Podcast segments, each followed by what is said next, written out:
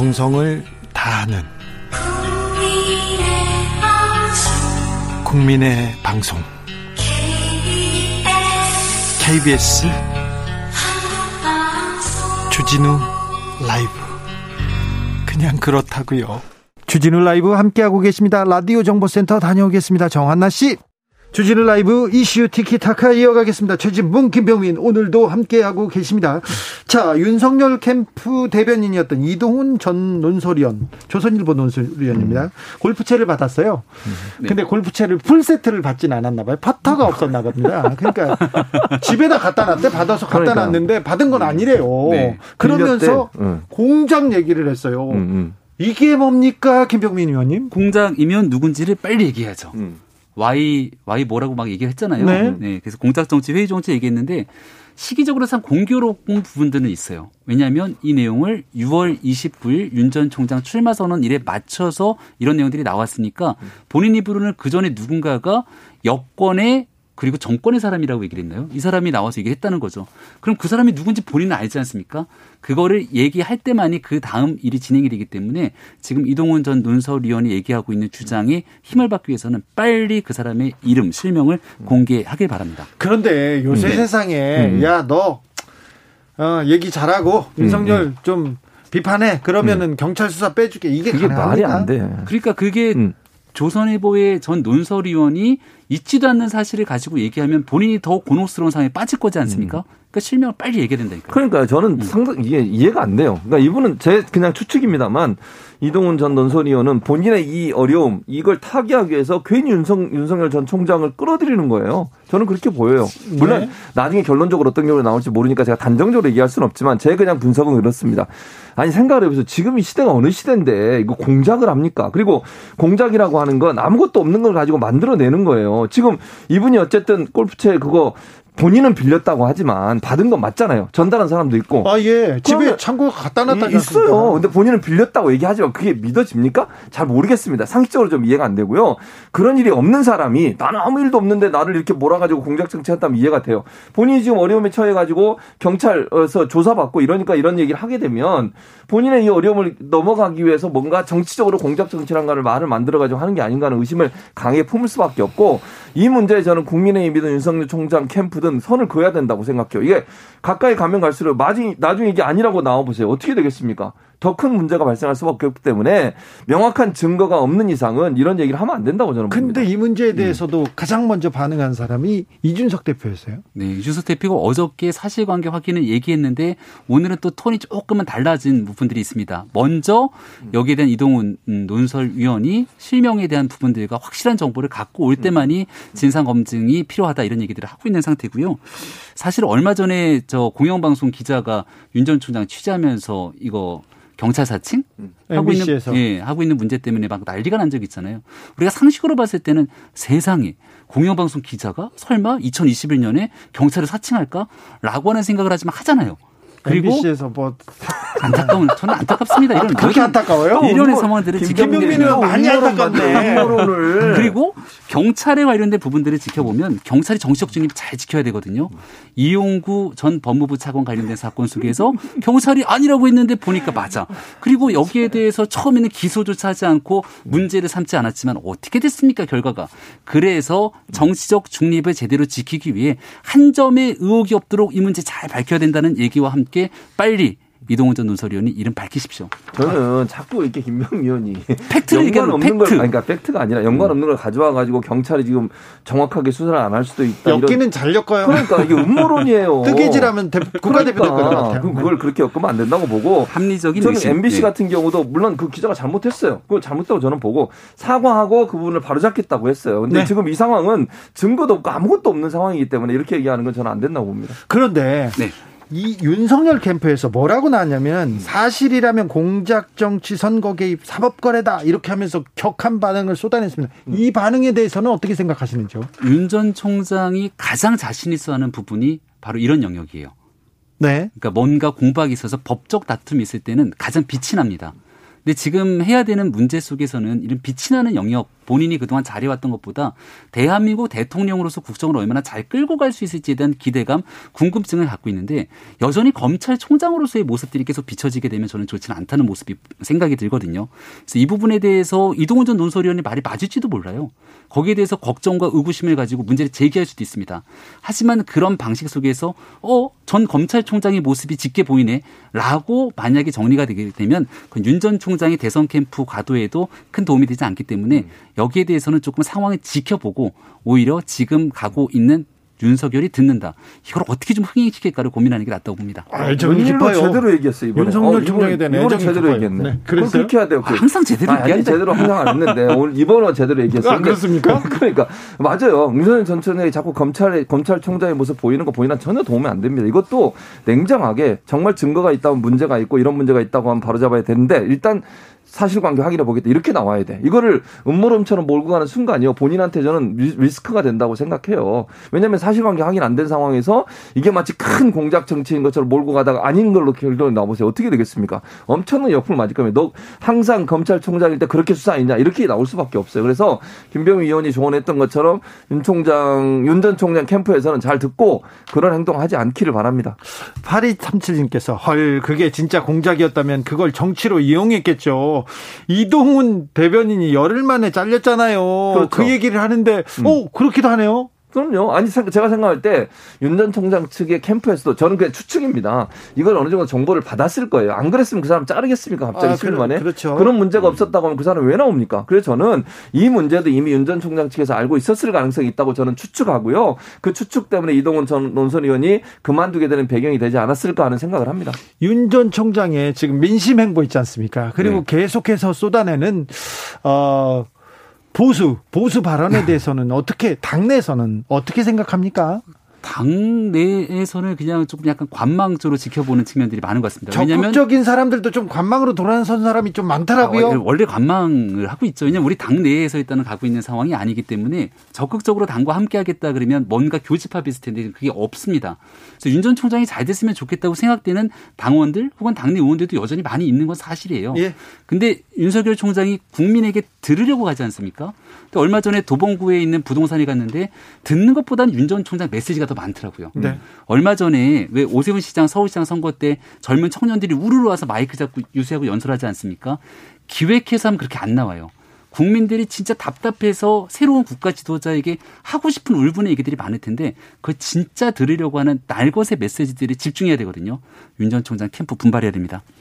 뭐 저는 거기도 동의해요. 그러니까 오늘 웬일로 윤 전 총장에 대해서는 제대로 얘기하시네 김병민 의원이 맞는 얘기예요. 그러니까 거기 가서도 본인이 더 말을 많이 해. 요 제가 보면서 답답했어요. 그러니까 듣게 들어야 되고요. 그분들이 목소리로 문제를 제기해야 돼요. 본인이 자꾸 뭐 이거 집값, 집값 올랐죠? 얼마 올랐습니까?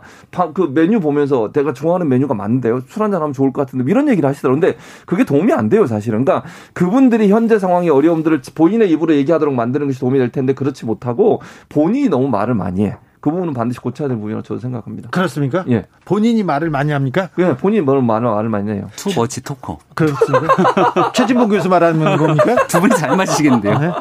이슈 티키타카 여기서 인사드리겠습니다. 최진봉 교수, 김병민 전 비대위원 오늘도 감사합니다. 네, 고맙습니다. 정치 피로, 사건 사고로 인한 피로, 고달픈 일상에서 오는 피로. 오늘 시사하셨습니까? 경험해보세요. 들은 날과 안 들은 날의 차이. 여러분의 피로를 날려줄 저녁 한 끼 시사. 추진우 라이브.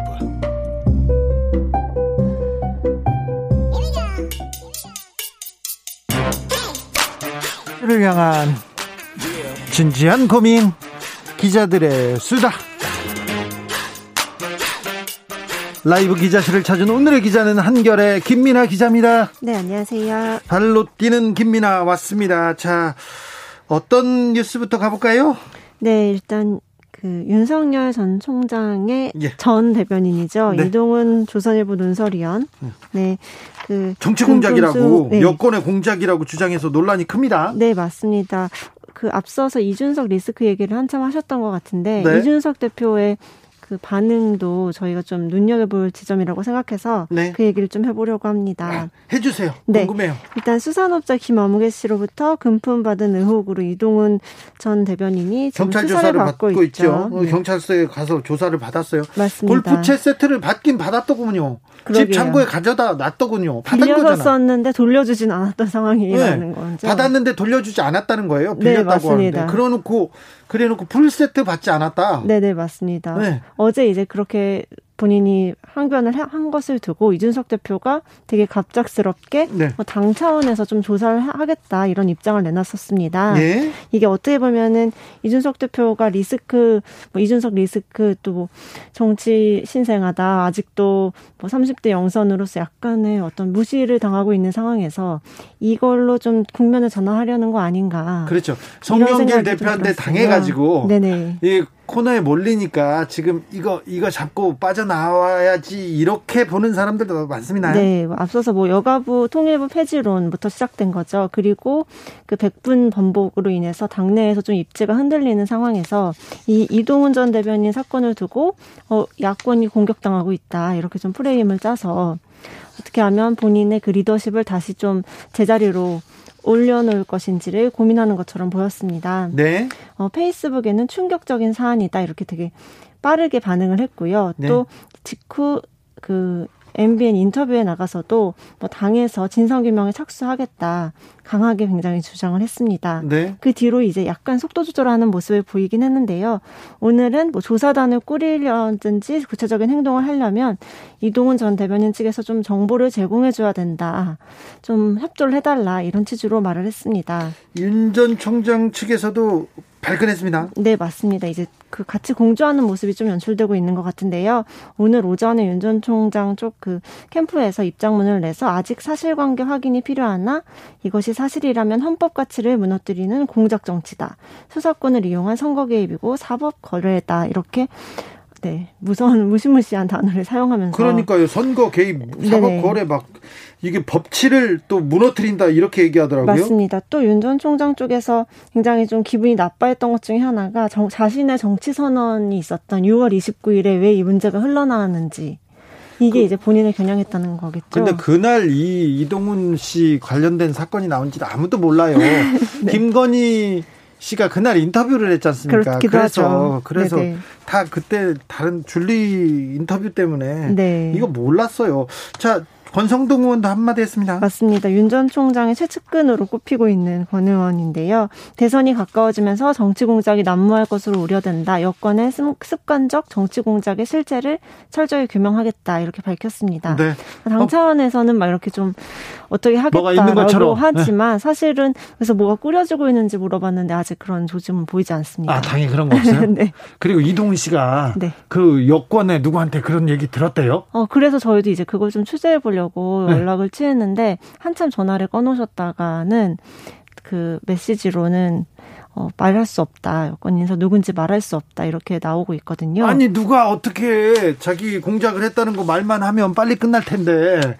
그러네요. 말할 수 없다고요? 또 뭐, 나름의 그 다음 입장문을 준비하고 있다는 이야기도 들리고 하니, 어떻게 보면 이걸 또 시간차로 본인이 폭로를 이어간다고 하면서 좀 개입하려고 하는 거 아닌가 이런 의심도 좀 듭니다. 자, 윤석열 전 검찰총장의 행보가 좀 특이해요. 네. 일단 민생 투어인지 민생 경청인지 갑니다. 네. 가고 한 하루 이틀 있다가 이렇게 보도가 하나씩 나오고 사진이 하나씩 나오고. 네, 정말요. 어, 이거 왜 그런 거예요? 요즘에는 사실 어디를 가든지 그 유튜버들이 많이 쫓아다니거든요. 아, 그래요? 실시간으로 많이 중계를 되는 중계를 해 주는 게 정치권의 어떤 생리 같은 모습이었죠. 트렌드죠. 네. 그 근데 윤, 윤전 총장은 꼭 하루 이틀 뒤에 이 사실을 뒤늦게 사진과 본인들이 그 받아친 속기록을 통해서 기자들한테 알리고 있습니다. 네. 오늘 예를 들어서 그 고려대 최장집 명예교수를 만났는데 네. 이틀 전에 만난 것을 오늘 공개를 했어요. 네. 저희한테 보도자료를 보냈는데 네 페이지짜리 그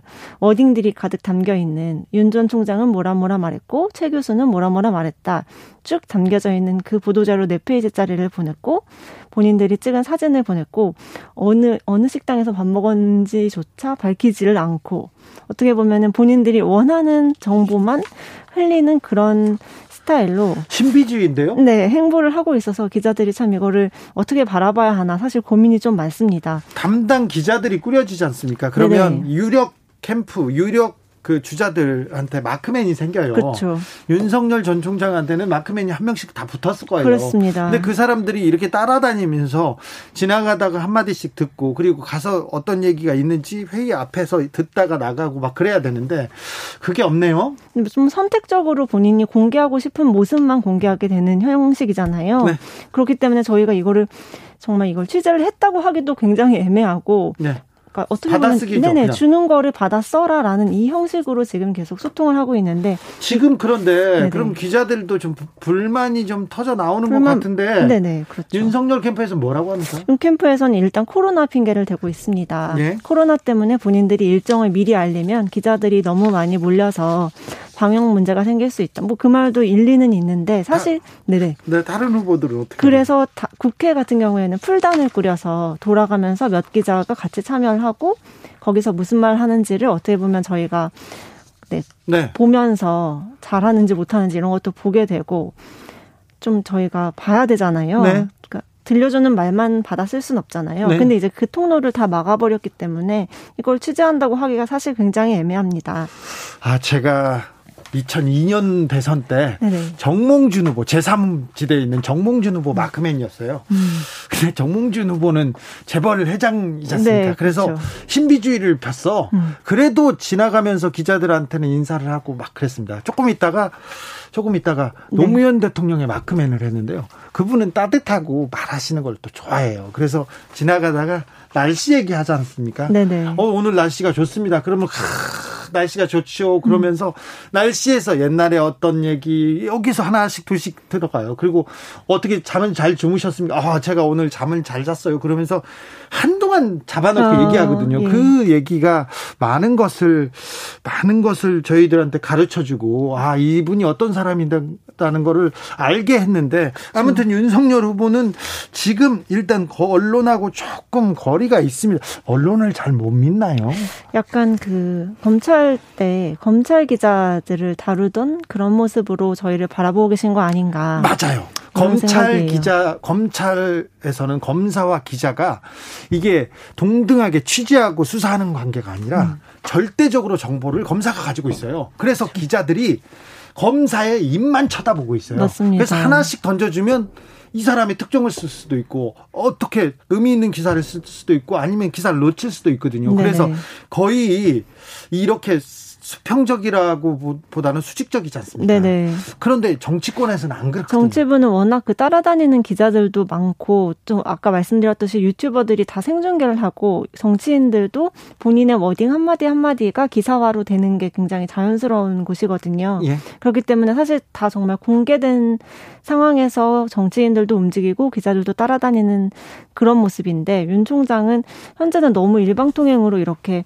소통을 하는 것이 사실상 소통 이 아니지 않느냐 이런 불멘 소리가 나오게 되죠. 우리도 지금 윤 후보라고 해야 되는데 네. 다, 거의 다 윤 전 총장으로 생각합니다. 아직 검사 네. 윤석열에서 네. 정치인 윤석열로 넘어오는 데는 좀 시간이 걸리는 것 같아요. 지금 던지는 메시지도 분노, 비판만 네. 있지 비전 정책이 없어요. 네, 그런데 몇몇 그 일간지하고 단독 인터뷰 하잖아요. 네네. 뭐 친분이 있거나 뭐 음. 그런 관계로 인터뷰하고 나오면 음, 기자들 어떻게 반응합니까?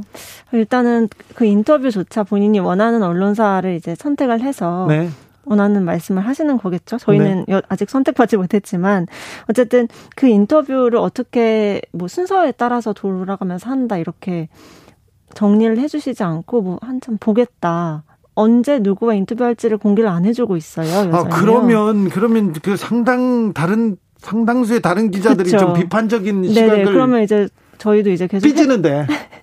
네, 그런 상황인데 어쩌, 어쨌든 그 캠프 안에서 정리가 안 되는 거는 정말 누가 봐도 사실인 것 같습니다. 그죠. 이런 뭐 SNS를 운영하면서도 굉장히 막 이랬다 저랬다 닫았다 열었다를 반복했고 행보도 그렇고요. 여러 가지로 여전히 일방통행적인 모습을 보이고 있지 않느냐. 좀 하나 더 물어볼게요. 네네. 이준석 국민의힘 대표하고 언론가의 네. 허니문도 거의 끝났습니까? 그쵸. 이준석 대표도 이제 대표가 됐으니 네. 그동안의 어떤 친분 관계에 의했던 그런 사이보다는 더 공식적인 사이로 조금 바뀌어가지 않았느냐. 조중동 보수 언론에서도 때리기 시작했더라고요. 맞습니다. 또 여러 가지 지금 사안이 있었죠. 아까 말씀드렸듯이 뭐 평일부 여가부 폐지론을 갑자기 꺼내들고 나와서 당내에서 시끄러웠고 또 전국민 재난지원금 관련해서도 당내 의견의 조율을 아직 못한 상황이었고 예. 여러 가지로 비판받을 지점이 조금씩 보이는 것 같습니다. 네. 이제 시작되나요? 네. 음, 0681님께서 물어봅니다. 집 앞에서 기다려! 이렇게 얘기하는데 요새는 집 앞에 기다려봤자 소용이 없어요. 그리고 그리고 아파트 같은 데 살지 않습니까? 쏙 들어가냐. 네, 주차장으로 들어가서 저희는 보기가 어려워졌죠. 예전에는 정치인 네네. 집 앞에서 기다렸다. 그리고요. 정치인 집에 아침에 밥 먹으러 갔어요. 그 얘기도 많이 들었습니다. 네. 그래서 아침을 같이 먹으면서 얘기하고 시작하고 그리고 어 설날 떡? 네, 설날 1월 1일 날 떡국 같이 먹고 세배하러 가고 네. 그런 것도 있었어요. 네, 참. 지금은 그런 낭만이라면 낭만이 없어진 상황이 됐습니다. 낭만 네. 아니더라. 나는 싫더, 싫던데요. 네. 네. 자, 전 국민 재난지원 두고 어유 갈등이 계속됩니다. 맞습니다. 지금도 예결이 회의가 계속되고 있는데요. 네. 오늘도 홍남기 부총리가 나와서 하위 80% 지급안을 고수를 했고요. 예. 민주당에서는 홍남기 해임론까지 나오고 있다고 합니다. 예. 오늘 김용, 김용민 민주당 최고위원이 뭐 한편으로는 당내에서 해임을 건의해야 하는 것 아니냐는 목소리까지 나온다. 좀 격양된 상황이라는 내부 분위기를 전했고요. 예. 또 송영길 민주당 대표랑 이준석 그 국민의힘 대표가 합의를 했 했고 그 뒤에 국민의힘은 국민의힘대로 또 당은 당대로 정부는 정부대로 좀 엇박자를 내고 있는 거 아닌가 이렇게 보여집니다. 아무튼 민주당에서는 당론을 당론을 네네. 100%전 국민 재난지원금 주는 주자 여기 이렇게 모은 것 같아요? 맞습니다. 어제 최고위 통해서 그렇게 의견을 모았는데. 근데 아무튼 홍남기 부총리하고는 또 갈등하고요? 네, 맞습니다. 오늘 이번이 몇 번째요? 그러니까요. 홍남기 부총리랑 여권의 갈등 처음이 아닌데요. 코로나 19 사태 본격화된 이후 또 정말 손꼽을 정도로 여러 번이 있었던 것 같습니다. 네. 뭐 특히 전 국민 재난지원금 지급 관련 해서 그 지난해 3월부터 이런 갈등이 있었는데 네. 당시에는 소득하위 70%에 지급하기로 했던 기존 안을 전 국민으로 확대하자고 그 당에서 요구를 하자 강하게 반발했었고 그때는 뭐 아, 협의가 안 되더라도 기록으로라도 남겨달라면서 본인의 반대 의사를 계속 반대했대요. 네, 그런데 강하게 말했었죠. 처음에 전 국민 재난지원금 줄 때 대통령이 네. 단호하게 이번엔 줘야 됩니다. 그래가지고 줬답니다. 네. 그리고는 그 이후에는 아무튼 홍남기 부총리가 계속해서 어, 자신의 고집을 어, 꺾지 않고 있습니다. 네. 좀 아무래도 그 계속 해임론까지 나온다는 것은 정부에도 굉장한 리스크이지 않겠습니까? 네. 어떻게 좀 봉합이 돼야 될 텐데 아직은 오늘 내일 예결이 전체회의가 있는데 여전히 그 입장을 고수하고 계시더라고요. 예. 그렇습니다. 청와대에서는 어떻게 생각하고 판단하는지 이것도 궁금한데요. 대선 주자들의 입장은 어떻습니까? 네, 이재명 경기지사가 전날 언론 인터뷰에서 경제 활성화를 위해서 전국민 재난지원금을 지역 화폐로 지급하는 게 효과가 있다. 이게 작년 1차 지원금 때도 증명이 됐었던 것이다. 이분은 계속해서 전국민 재난지원금 얘기하시는 분이고요. 네, 그러면서 이제 홍 부총리를 향해서 정치를 하고 있다. 과도한 권한을 행사하고 있다. 이렇게 좀 날을 세웠습니다. 네. 추미애 장관 전 장관 같은 경우에도 페이스북에 홍 부총리가 재정 운용을 정치적으로 따라가지 않겠다는데 관료주의 고집으로 들린다. 굉장히 강하게 비판을 했고요. 정치인이 아니더라도 뭐 소비 진작을 호소하고 있는데 그 목소리 안 들리느냐 이렇게 지적을 했습니다. 이낙연 정세균 후보는 선별 지급을 처음엔 주장했는데 맞습니다. 지금은 어떻습니까? 지금은 당론으로 결정된 이유로는 입장을 따로 내지 않는 것으로 알고 있습니다. 네, 당론으로 민주당에서 당론으로 전 국민들한테 재난지원금 줘야 된다고 확정하고 지금 추진하고 있습니다. 2661님께서 이제 홍남기 부총리 뜰 차례인가요? 윤석열 최, 그 다음에 홍, 그 다음에 누굴까요? 얘기하는데, 아니요. 자기 주장할 수 있죠. 그리고 곡관지기는 곡관 걱정하는 게 또 맞습니다. 이런 네네. 주장이 또 팽팽하게 이렇게 이런 토론은 건설적이라고 봅니다. 네네. 자, 3344님, 살림살이 하는 홍 부총리 이해됩니다. 이렇게 음. 얘기하시는 분도 있습니다. 자, 0646님, 홍남기 해임하면 야당 대선 주자로 또 나올 거다니까요. 그러면 안 돼요. 얘기하고요. 신미애님께서 요즘 정치 뉴스 하루하루 빠르게 지나가고 있는 것 같습니다. 나라를 위해 최선의 방법으로 흘러가길 바라봅니다. 그렇습니다. 대선 뉴스 뉴스, 정치 뉴스 모두 나라를 위해서 최선의 방법으로 가야 될 텐데 걱정입니다. 음. 지금까지 발로 뛰는 기자 기자들의 수다에 한결의 김민아 기자였습니다. 네, 감사합니다. 교통정보센터 다녀오겠습니다. 임초희 씨.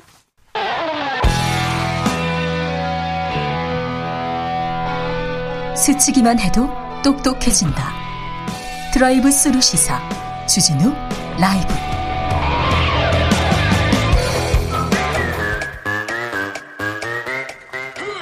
모두 정숙해 주십시오. 재판 5분 전입니다. 재판부 입장하고 변호사들 들어왔습니다. 그럼 사건 번호 0714 오늘의 재판 시작하겠습니다. 박지훈 변호사 출석했습니까? 네, 안녕하세요. 박지훈입니다. 신유진 변호사 출석했나요? 네, 신유진 변호사 출석했습니다. 한 주 어떻게 보내셨어요? 어, 눈 깜짝하고 뜨니까 다시 여기 앉아 있네요. 그렇죠. 제가. 네, 또 코로나 때문에 정신이 없습니다. 정신이 없, 일이 많아서 정신이 없는 거예요. 박지훈 변호사는 재판이 좀 연기되기도 하고요. 네. 그래서 또 그런 것도 있습니다. 네, 그렇습니까? 방송이 연기되는 것이 아니라 방송도 지금 뭐 방송국에 지금 많이 나와가지고 네. 불안합니다. 네, 자 조심하셔야 됩니다. 네. 각별히 네. 조심하셔야 됩니다. 자 오늘 법무부와 대검찰청의 합동 감찰 결과가 발표됐습니다. 어떤 내용이죠? 한명숙 전 총리 모해 위증 교사 이 사건에 대해서 이미 검찰에서는 담당 관련자들을 다 뭐 공수 제기를 하지 않았죠. 네. 그런데 그거에 대해서 감찰을 법무부하고 대검에서 했었는데요. 네. 그거 결과를 발표를 했습니다. 자, 이거 복잡해요. 자, 한명숙 전 총리 사건이 있었습니다. 네. 네. 그거를 어... 증인을 어, 무려 100여 차례, 많게는 100여 차례까지 네. 불러서 계속해서 증언을 연습시키는 그런 정황을 충분히 봤음에도 불구하고 네. 이것에 대해서 제대로 어 다시 이 수사를 열지 않았다는 것 이런 부분에 대해서 감찰 결과를 발표를 한 거죠. 그렇죠. 네. 검사가 네. 증거를 네. 모으고 증언을 모으는 사람인데 네. 증언을 만들었어요. 네. 그래서 그거 그 부분에 잘못됐다고 해서 수사를 하라고 했는데 안 했고 안 했고 뭐 그 과정에서 배당의 문제도 있었던 그렇죠. 것 같아요. 대검 감찰부로 보냈는데 당시 윤석열 검찰총장이었습니다. 이것을 또 인권부로 배당, 인권부는 뭐 수사 권한이나 이런 게 없습니다. 예. 그래서 그런 것들도 지금 문제다라고 결국은 공정하지 않았고 네. 충분하지도 않았고 또 하나 마지막으로 정보 같은 게 다 유출이 됐었다. 네. 피의 사실 등등이 그렇게 함으로써 심각한 잘못된 수사 관행이었다라고 발표가 된 것입니다. 자, 불공정했다, 불충분했다, 부정 유출했다. 그런데 그러면 그럼 검사들이 징계를 받게 되나요? 일단 아직 거기까지 발표된 건 아닌데 네. 이 사건에 대해서 사실은 징계가 문제가 아니라 지난해 9월에는 이문정 당시 대검 감찰 정책 연구관이 어 기소 의견을 어 기소 의견으로 수사, 수사팀이 이제 내야 된다, 기소를 해야 된다라고 의견을 냈었는데 네. 이 부분에 대해서 불기소가 됐던 부분이고 이 부분이 잘못이 있는지 그때 그냥 긁고 넘어갔거든요. 네. 그래서 잘못이 있는지 감찰을 통한 것이고요. 이 공소시효가 이미 여기에 대해서는 만료가 됐기 때문에 더 이상의 이제 뭐 형사 처벌은 불가능하겠지만 이 뭐 앞으로는 이 수사 관행 자체를 좀 바꾸겠다라고 했는데 어떻게 징계를 내리겠다라는 것까지 결론을 내리진 않았습니다. 네. 그럼 그냥 또 묻히는 건가요? 근데 시간이 또 지났기 때문에 징계를 하기가 쉽지가 않아요. 그렇습니까? 징계 시효도 뭐 대략 3년 정도거든요. 네. 그래서 뭐 그때 기소를 하는 게 사실 맞았었는데 그때 못했고요. 그때 못했고 음. 그 아무튼 어떤 사람들이 어떻게 수사를 잘 못했고 네. 어떤 사람들이 감찰을 막았는지 이름이라도 이제 발표된 거죠. 이름이라도 네. 좀 발표해가지고 우리가 네. 방이라도 붙여놓습니다. 그거라도 필요한데 또 그게 또 뭐 법적으로도 좀뭐 신상이 문제가 되니까 그것도 네. 안된 상황이긴 합니다. 그렇죠. 지금 음. 그 이름도 안 나왔죠. 네, 아무것도 나오지 않았어요. 나중에 저한테 알려주세요. 제가 다른 데서 계속 떠들고 다닐게요. 여기서 말고요. 네. 자, 박범계 법무장관이 여러 개혁 조치를 내놓고 있습니다. 그리고 피해 사실 공표 요건 구체화하면서 앞으로는 이런 일 막겠다 이렇게 했는데 그렇죠. 이 방안에 대해서는 어떻게 보십니까? 뭐 이제 구체적인 얘기는 아직 하지는 않았어요. 근데 최근에 여러 가지 공소장 같은 게 유출됐던 사안이 있었고 말도 안 된다라고 그때 얘기한 적이 있어요. 네. 공소장도 그렇고 뭐 대검하고 뭐 협의 과정에 있는 것도 유출이 돼가지고 이런 조직이 다 있냐라고 했던 적이 있는데 월성 원전 사건 같은 경우는 뭐 수사하기만 하면 바로 유출이 되죠. 예, 보수 언론으로 바로 그냥 그냥 공개되고 그래서 김학의 불법 출국 금지 사건 네. 그거 네. 하고 월성 원전 사건 관련해서는 이게 피의 사실 공표된 게 문제된다 했지만 나머지 얘기는 뭐 안 했었어요. 예. 특히 윤석열 총장 관련된 얘기는 안 하고 있는데 예. 일단은 이 부분도 엄단을 하겠다고 밝힌 상황이고 근데 엄단은 간단해 이때까지 규정을 다 만들어 놨거든요. 네. 그냥 그 규정대로만 하면 되는데 안 하니까 문제죠. 그러니까요. 왜 안 하죠? 조국 장관 때 만들어 놓은 거예요, 새로. 예. 하면 되잖아 있는 대로.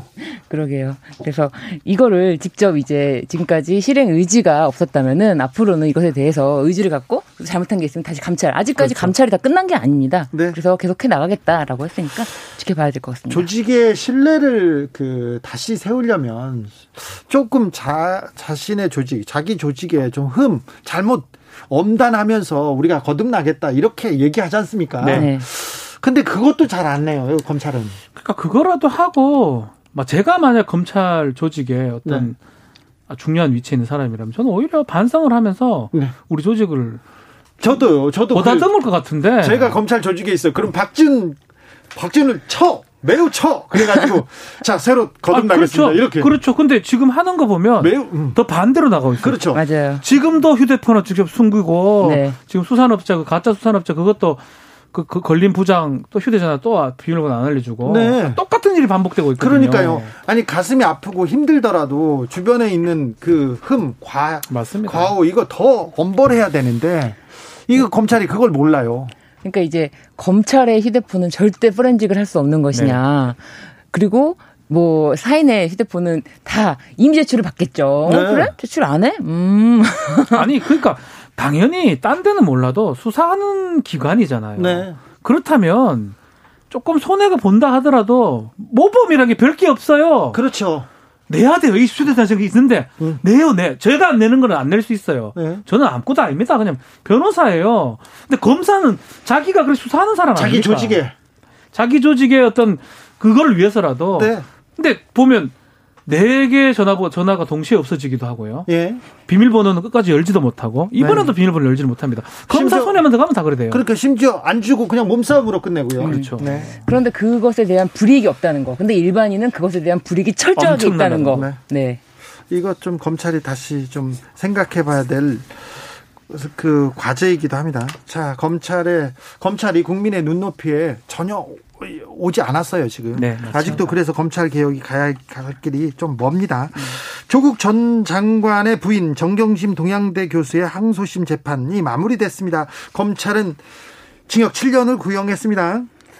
검찰이 1심 구형은 그대로 구형한 거는 네. 좀 문제가 있다고 보여집니다. 그대로 일, 구형하기도 하잖아요. 어, 그렇긴 한데 일부분에 대해서는 네. 관련 사건 조범동 재판에서 공범이 아니다. 이 부분에 대해서는 정경심 교수의 관련이 없다라는 무죄라는 부분이 어떻게 보면 확인이 되었다고 아, 봐야 되는데. 더 그렇죠. 관련 사건에서의 대법원 판결까지 났는데 이런 네. 부분을 전혀 고려하지 않는다. 이렇게 보입니다. 검찰 입장, 자 정경심 교수 입장 각각 좀 설명해 주시죠. 검찰 주 입장 중에 뭐 이제 의견 진술이라고 표현합니다. 마지막에 구형을 하면서 네. 중요 사건이라면 검사가 직접 의견을 진술하는데 그 얘기 중에 아직 똑같은 얘기가 반복되고 있습니다.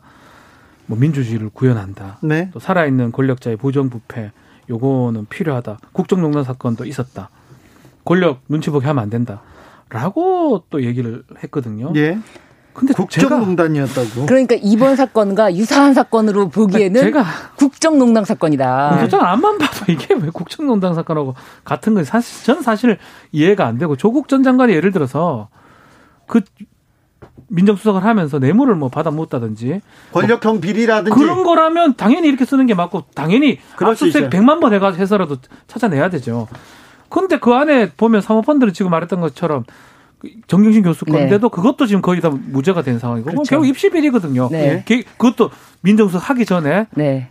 이게 어떻게 권력형 비리인지 저는 사실 알 길이 없습니다. 그리고 권력형 비리에 대해서는 조범동 씨 판결에 판결문에서 권력형 비리라고 검찰이 주장하는데 그와 관련된 증거가 없다라고 네. 판결문에 나와 있는 내용입니다. 조범동 씨 사건은 그 사모펀드만 계속해서 쳐다봤어요. 그러니까 네. 사모펀드를 뜯어보고 고쳐보고 엄청, 엄청 이 부분만 봤는데 권력형 비리와는 상관이 없다고 없다.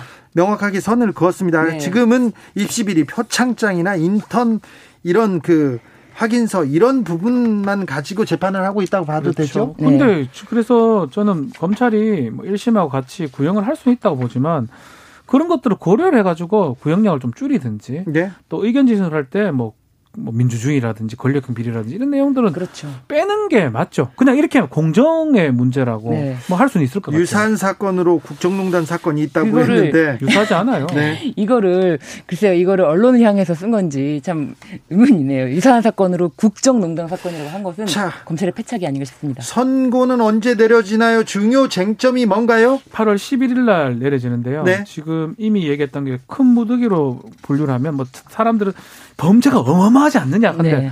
범죄는 크게 세 가지 정도로 분류가 가능할 것 같아요. 예? 사모펀드 관련된 네. 범죄들, 네. 그리고 표창장 유정 입시 비리. 관련된 범죄들, 네. 그리고 세 번째가 그거 관련된 증거 인멸죄가 예. 됩니다. 예. 일단은 1심에서 사모펀드 일부가 유죄가 됐었어요. 일부는 예. 무죄가 되고 그 중에 하나 우리 눈여겨 봐야 될 게 미공개 정보를 이용해 가지고 그 투자했던 부분. 이거는 네. 지금 대법원에서 지금 조범동 씨 관련해서 무죄라고 얘기가 나왔거든요. 그렇죠. 그 부분은 무죄가 될 가능성이 높아 보입니다. 예. 뭐 무시하고 할 수도 있겠지만 우리 신급 재판상 대법원 의견을 무시를 못하기 때문에 네. 그리고 이제 나, 나머지 입시 관련된 거는 저도 유심히 이제 재판을 봤었는데 1심 이후에 2심에서 뭐 다른 사실관계 증거들은 제출은 안 된 것 같아요. 네. 뭐 그런 거 일부 있긴 하지만 지금 표창장 위조 관련해서는 최성의 어, 총장의 진술이 신빙성 있냐 없냐 이 부분이 그렇긴 그렇죠. 한데 표창장 위조 관련해서 그 PC가 과연 방배동에 있었느냐 어, 동양대에 있었느냐 그리고 네.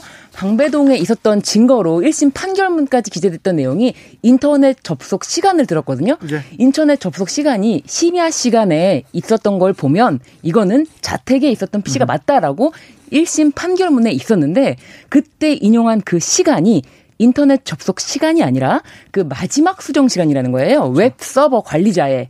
그래서 판결문이 일부 그 부분은 반드시 변경돼야 되는 음. 부분이고 그 판결 1심 판결에서 인용한 일부 증거는 조금 어뭐 빠져야 될 부분이 있어서 판결문 자체는 좀 달리 판단해야 될 부분은 있다. 그렇죠. 네. 아마 입시 뭐 제가 판단컨대는 사모펀드 부분은 뭐 무죄가 될 가능성이 크고요. 증거인멸 부분은 일부는 유죄가 될 것 같다는 생각이 드는데 네. 결국 이제 이번 재판에 가장 쟁점이 될 거는 이 입시 비리, 입시 비리. 표창장 위조 네. 등등인데 뭐 지금 심의로서 잠깐 언급을 했지만 그 PC 부분입니다. 네. 우리 형사 재판은 무죄 추정이 적용이 되고요. 무죄 추정보다 더 중요한 건 증거 재판주의입니다.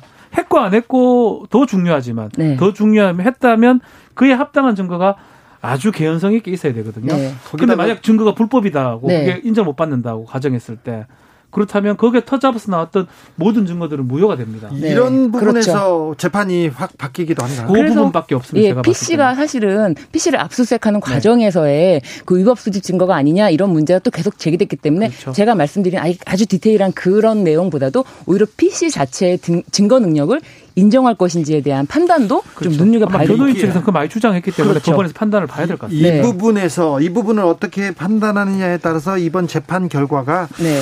어, 어떻게 나올지 아, 좀 참못 궁금해집니다. 이번에는 좀 궁금합니다. 네. 많이 궁금합니다. 자, 다음 재판으로 가겠습니다. 윤석열 전 검찰총장의 부인 김건희 씨 1억 1억 논란 이거 어떤 내용인지 좀 설명해 주세요. 아, 김건희 씨가 1억을 들고 이제 증인을 찾아갔다라는 내, 이, 내용이 있는데 이 네. 내용이 뭐냐면 어, 과거에 이 김건희 씨 어머니 최모 씨와 그리고 같이 동업을 했던 사업자가 있는데 그 사업자 간에서 동업 약정이 과연 반반씩 나누기로 했던 것이냐 아니면은 그 김건희 씨 어머니 최모 씨 주장으로는 나는 그런 약정을 한 적이 없고 내가 강요에 의해서 여기 도장을 찍었던 것뿐이다. 그 계약 서 계약서 잘못됐다라는 재판이 있었어요. 복잡한 재판인데요. 네. 이거 그 궁금하신 그 분은 주진우 라이브 이진동 기자가 나와서 인터뷰한 부분 이렇게 들어보시면요. 아, 상세하게 설명해 기자가 최 전문가죠. 그렇죠. 네. 그래서 네. 그 재판에서 유리한 증언, 그 어머니 최모 씨에게 유리한 증언을 해준 법무사 백모 씨가 있습니다. 예. 그 백모 씨가 1심에서는 유리한 증언을 해줬는데 2심 항소심에 이르자 김건희 씨가 그 백모 씨한테 1억 원을 들고 찾아갔다. 자, 1심에서 네. 자, 그 윤석열 전 총장의 장모 그리고 네. 동업자 정대택 씨가 있었어요. 네. 그런데 중간에 있어 있었던 일을 봐줬던 법무사가 네. 결정적인 증언을 하면서 그 동업자인 정 씨가 감옥에 갑니다. 네. 근데 2심에서는 그 법무사가 말을 바꿔서 그렇죠. 말을 바꿔서 재판이 어 어떻게 되는 거야? 그 상황에 김건희 씨가 1억을 들고 찾아갔다는 거 아닙니까? 1억 얘기를 하면서 본인이 요 얘기를 합니다. 좀 의미가 있는 얘기 같은데요. 1억을 갖고 간 거는 맞다. 그렇지만 장모 자기네 자기의 모친이죠. 모친하고 그 백모 씨가 하해시키기 위해서 1억을 들고 갔다. 네. 그렇지만 이거 뭐 문제되냐? 뭐의 위증이고 뭐 위증 교사고 가네. 네. 공소시효 다 지난 거 아니냐? 10년. 그러니까 아무 문제 없다. 7년 아니면 10년이거든요. 그런 얘기를 지금 한 거예요. 근데 김건희 씨가 인터뷰로 이런 얘기를 하는 게 이거 법적으로나 이게 좀 아, 이거 정치적으로나 굉장히 논란이 될 만한 사안인데 법적으로는 뭐 공소시효가 지났던 것 같아요. 왜냐하면 2005년이거든요. 네. 상당히 시간이 꽤 15년, 17년 전의 일이니까 네. 이게 뭐 살인죄도 아니고요. 뭐 공소시효가 상당히 많이 흘렀다고 보는 건 맞는데 문제는 1억을 갖고 합의를 본다? 이것도 이해가 안 되고요. 누가 봐도 대가성 있어 보여요.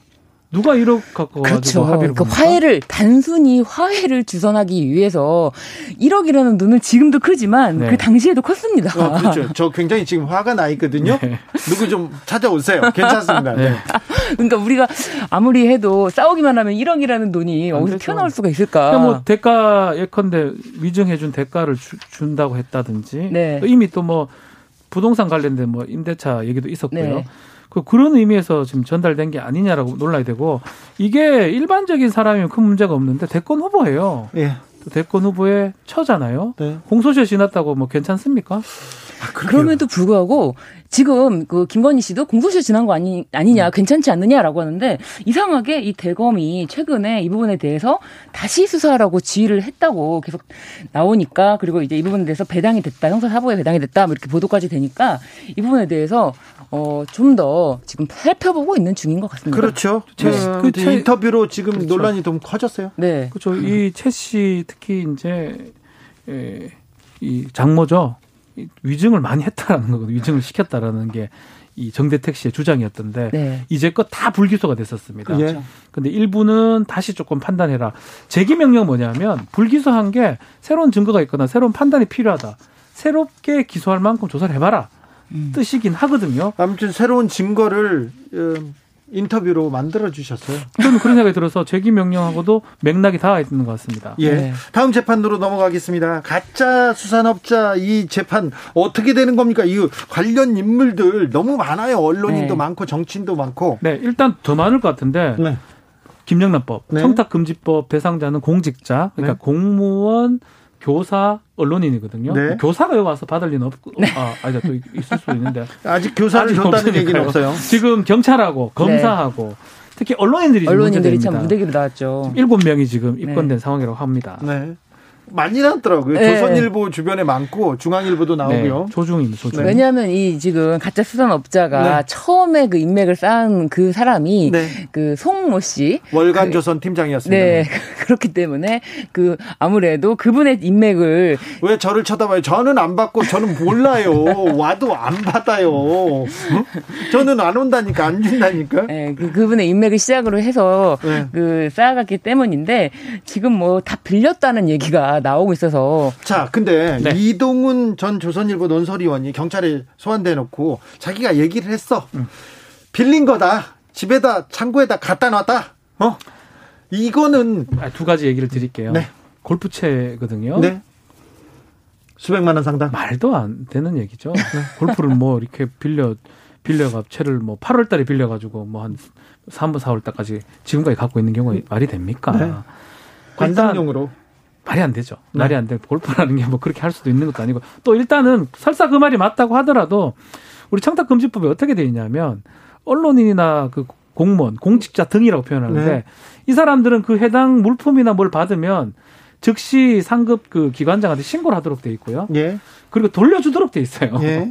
근데 쭉 갖고 있었어요. 예. 그럼 그 자체가 위반이 되는 거거든요. 그럼 근데 그 그게 빌렸다고 주장하는데 빌렸다고 주장하는 거에 대해서는 어떤 판결이 나올까요? 그 빌렸다고 주장하는 거는 예전에 검사들 99만 원 세트, 음. 불기소 음. 세트를 받기 때문에 자신도 한번 거기에 한번 해당을 시켜 달라라는 그렇죠. 취지의 어떤 내용의 발언이고요. 그래서 중고 골프채라고 지금 얘기하고 있어요. 네. 네. 중고다 이거는. 그래서 99만 원 세트에 이어서 중고 골프채 빌려서 99만 원이 될지. 아, 사법 처리를 좀 안타깝지만 지금 제가 봤을 때 다 빌렸다 하잖아요. 네. 어, 빌렸다고 하겠지. 그럼 내가 받았다. 아니, 내가 그런 거 받았다. 빌린 거가 객관적으로 빌린 거가 돼야 돼요. 그렇죠. 정말 골프채 빌린 거면요. 그날 쓰고 최소한 그 다음 날이나 다음 골프장 가기 전에 줘야 되는 게 빌린 거고 차도 마찬가지입니다. 차도 이 말들을 받은 사람도 지금 빌렸다고 하는데 어차피 그 사람이 렌트를 하니까 뭐 가능한 얘기긴 아니, 하지만 아니 골프장에서 빌렸으면 빌렸으면 바로 줘야지 왜 가져갔습니까? 요새 택배 시스템이 돼 있어 주면 돼요 더 네. 붙여서 이럴 경우에는 더 형이 가중되죠. 그러니까 네. 양형 사이에서 아 이 사람은 이게 빌렸다는 정말 지금까지도 이게 빌렸다고 생각하면 많은 걸 빌렸을 수 있겠구나 네. 많은 그렇죠. 거를 그러니까 결국은 입건되고 문제가 되니까 아이고야 큰일 났다 네. 빨리 갚아라 빌렸다 하자 라고 했을 가능성이 높지 않나 차 받은 사람들도 다 빌렸다 저는 그렇게 볼 생각 왜냐하면 빌렸으면 하루 타고 줘야지요. 네. 몇 달씩 탑니까? 아니 그렇죠. 그 걸리니까 렌트 비 주면 됩니까? 뭔 소리 하랍니까 이게? 알겠습니다. 국민들이 뭐 바보입니까? 알겠어요. 아, 그렇다고 아, 화났다고 해서 어, 화해한다고 내가 돈 주고 그렇지 않아요. 맞습니다. 네. 이번에 그래도 이 사건으로 인해서 김영란법이 야 이렇게 효과적인 네. 법인가 네. 생각이 좀 다시 들었습니다. 네. 조혜숙님께서 옛날에 동네 나쁜 형들이 돈 물건 빌려달라고 하지 뺏, 뺏지 않습니다. 이렇게 뺏어가지 않았어요. 그렇지. 딱 그거예요. 그렇지. 돈 있냐? 야 내가 뺏어가냐? 잠깐만 쓰고 줄 테니까 그래, 너 그래. 그 아직까지 제가 그렇지. 못 받고 있는 경우도 있고 아, 국조일 때 많이 이제 공갈 갈치 많이 당했었는데 알겠습니다. 그게 다 똑같죠? 갈치 그렇죠. 그때도 다 빌려달라고 합니다. 강도들도 그래요. 내가 잠깐 쓰고 네, 잠깐 쓰고 줄게. 네. 어, 내 마음 편해지면 줄게. 이렇게 2081님께서 가짜 수산업자라고 해서 수산업자들이 기분 나쁘다고 그러게요. 합니다. 자, 사기꾼 사기꾼으로 사기꾼. 네. 네. 사기꾼으로 하겠습니다. 몹시 사기꾼. 네. 이 사기꾼한테 돈 받고 골프채 받고 차 받은 언론인들이 많습니다. 이 재판 어떻게 되는지 저희가 두눈 똑똑히 뜨고 네. 지켜보겠습니다. 재판 5분 전 박지훈 신유진 변호사 오늘도 감사했습니다. 감사합니다. 고맙습니다. 오늘도 수고하고 지친 자들이여 여기로 오라. 이곳은 주기자의 시사 맛집 주토피아 주진우 라이브.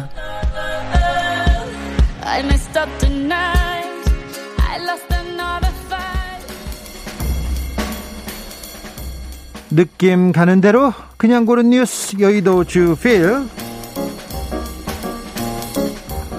수해 복구 도왔던 장병들에게 1년 만에 보낸 포도 KBS 기사인데요. 지난 여름에 물난리가 물난리가 났어요. 지난 여름에는 정말 길었지 않습니까? 섬진강 근처에 이렇게 물난리가 나서 농부들이 집도 잃고 밭도 잃고 과수원이 다 망가졌습니다. 그때 군 장병들이 와서 매일같이 복 복구 작업에 구슬땀을 흘렸습니다. 그러면서 주민들한테 힘내세요 어머니 힘내세요 이렇게 얘기하고 갔대요. 이 일도 도와주는 것도 감사한데 그래서 아이고 물난리를 겨우겨우 이겨냈습니다. 올해 농사를 지어가지고 첫 열매를 따가지고 복구 자, 장병들한테 그 주민들이 직접 건넸다고 합니다. 포도와 복숭아 600상자를 보내서 장병들이 넉넉히 맛보고 감사했다고 합니다. 어우, 네.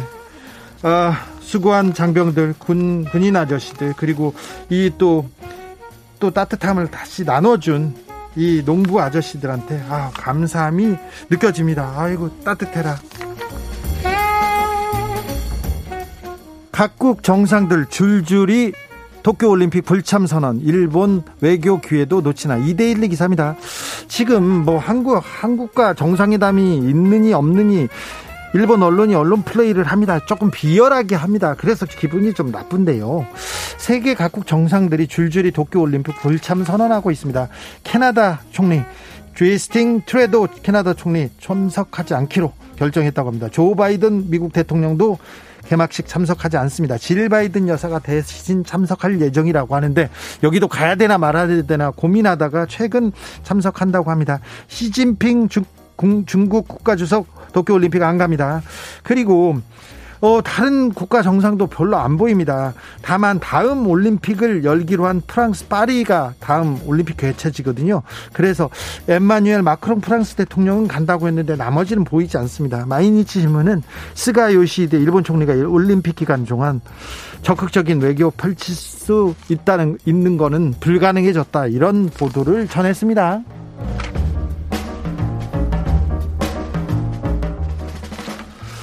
WHO 사무총장 BTS 수화 안무 15억 명 농인의 기쁨 감사하다. 서울신문 기사인데요.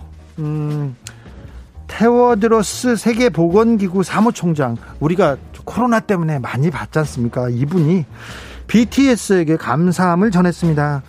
어, 왜 그럴까 이렇게 했더니 신곡 나온 Permission to Dance 뮤직 비디오에 이게 안무 그 춤을 추는데 수화 안무가 포함됐다고 합니다. 그래서 감사함을 전했습니다. 그러면서 어, 전 세계 청력 손실로 고통받는 15억 명의 삶의 기쁨과도 같은 음악을 계속 즐기는데 큰 도움이 될 것이라고 감사함을 표했습니다.